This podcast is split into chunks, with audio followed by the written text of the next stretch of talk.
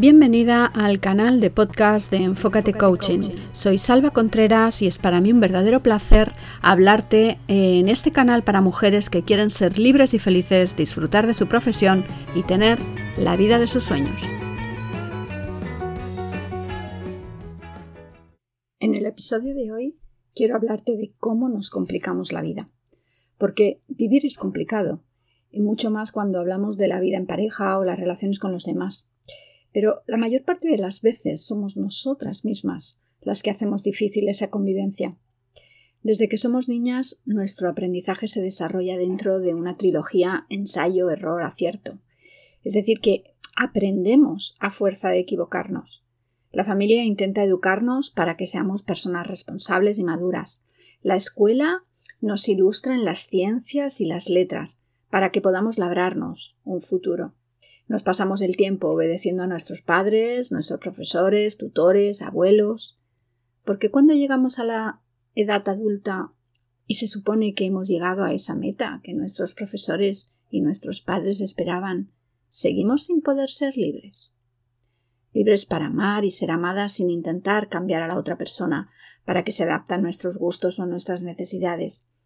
Libres para expresar nuestras alegrías y nuestras tristezas, nuestros deseos y nuestras necesidades. Solemos creer que los demás tienen una bola de cristal con la que les es posible saber lo que queremos en cada momento. O quizá lo que ocurre es que en realidad tienen el poder de leer en nuestra mente. Eso sería ridículo de pensar, ¿verdad que sí? ¿Acaso tenemos nosotros ese mismo poder con los demás? Entonces, ¿por qué nos empeñamos en pensar que los que nos rodean están obligados a hacer lo mismo que haríamos nosotros. ¿Por qué hacemos nuestra vida tan complicada? ¿Acaso no nos distinguimos por ser únicos e irrepetibles? A cada una de nosotras nos han educado de diferentes maneras, y cada una de nosotras tiene su propio carácter, su propia personalidad, su propia forma de entender la vida. La educación escolar, la familia, el grupo de amigas, el barrio en el que hemos vivido e incluso los estudios que hemos escogido son parte de nosotras y que nos conforman lo que somos. Por tanto, si partimos de la base de que todas y cada una de nosotras somos personas diferentes, ¿por qué nos enfadamos si el vecino no nos da los buenos días? Porque yo sí se los hubiese dado. ¿O por qué nos duele que nuestra pareja no se haya acordado de nuestro cumpleaños? Porque yo siempre me acuerdo del suyo. ¿Por qué nos sentimos tristes si cuando pasamos por una mala racha nuestra amiga del alma no nos llama para ver cómo estamos? Si yo sí que lo haría. ¿Ya no nos acordamos de lo poco que nos gustaba que nuestros padres nos comparasen con nuestros hermanos o nuestras amigas?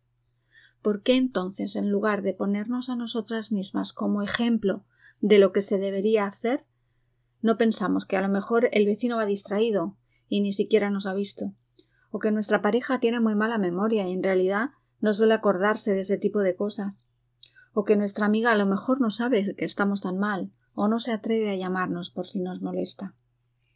Tenemos que aprender a pedir las cosas. Tenemos que acostumbrarnos a decir lo que queremos, lo que nos incomoda.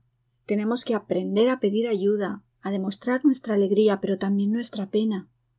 No hay que temer mostrarnos vulnerables, sobre todo con las personas de nuestro círculo más íntimo, porque así estamos demostrando nuestro amor y también nuestra disponibilidad.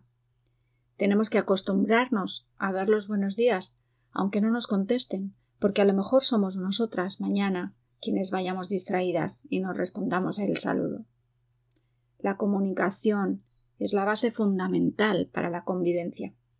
Aprendamos a hablar de los problemas cuando surgen en vez de callar y mantener la rabia, haciendo que se vaya creando una bola de nieve mucho mayor.